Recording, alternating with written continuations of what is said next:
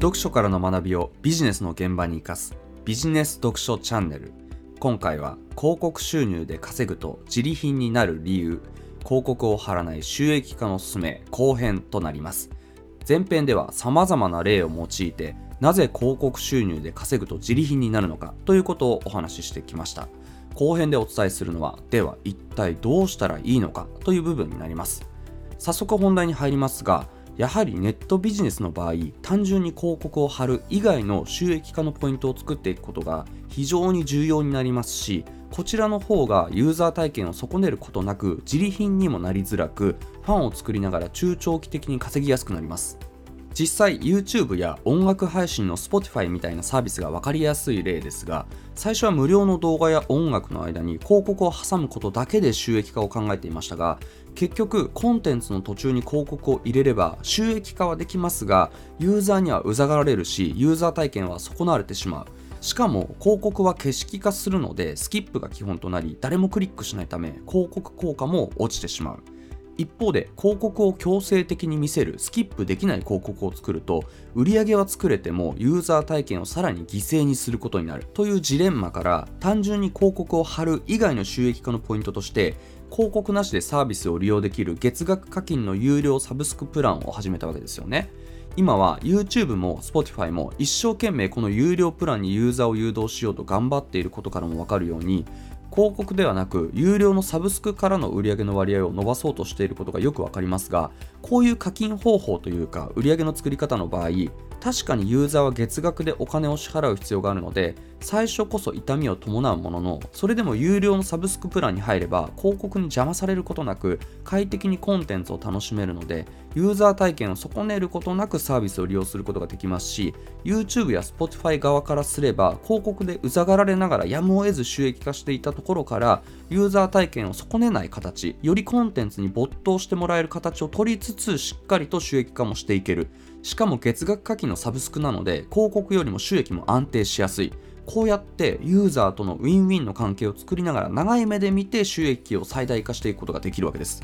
また YouTube や Spotify 以外でも Netflix や Amazon 動画配信サービスなんかもいい例ですがちょっと前まではドラマや映画を見たければ基本地上波でしかやっていなかったので番組の途中に CM が流れてコンテンツがぶつ切りになった状態で見るしかなくしかも決められた放送枠に収めるためにところどころカットされる状態で見るのが普通だったものが今は Netflix や Amazon プライムなど有料の動画サービスに入ることで途中で CM が流れてコンテンツがぶつ切りにされて気が散ってしまうこともなく没頭してドラマや映画を楽しむことができますしまた放送時間に制限がないので本編そのままのノーカット版で楽しめるようにもなっている。これも広告モデルから脱却してユーザー体験を損ねない収益化を模索した結果見つけたユーザーとのウィンウィンの関係が作れるビジネスモデルだったりします。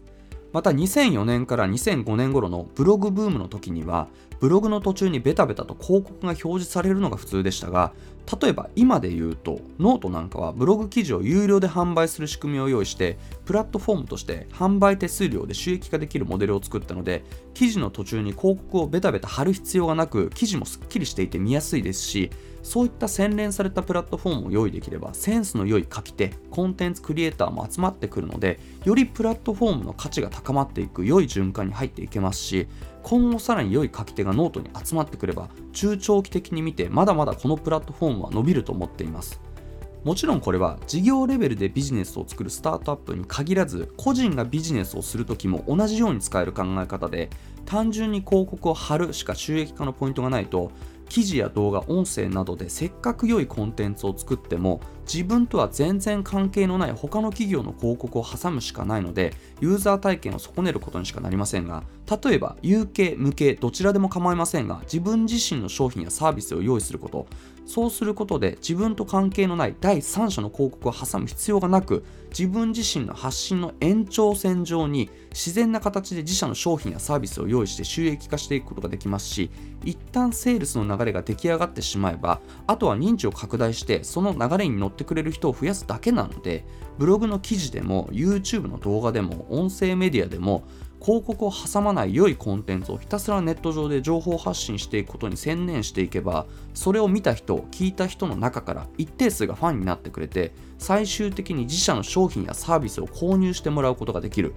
広告を挟まずコンテンツを楽しんでもらいつつユーザー体験を最高の状態に保ちながら収益化していくことができるためユーザーやフォロワーともウィンウィンの関係のままファン化も進みやすくなります。実際フォロワーを多く抱える有名 YouTuber やインスタなどの SNS でフォロワー数の多いインフルエンサー的なポジションの人たちが最初の頃は第三者の企業案件や PR 案件で収益化するのが普通だったのが最近では自分自身のアパレルブランドや化粧品ブランドプログラミングのスクールみたいな形で自分自身の商品やサービスを用意して収益化していくっていう流れも加速していますがこれも自分と関係のない第三者の広告を挟むよりも自分自身の商品やサービスを用意して収益化した方がユーザー体験も犠牲にせずファン化も進めながらユーザーやフォロワーとウィンウィンの関係のままビジネスで収益化できるからこそこういう流れが加速しているわけですよね。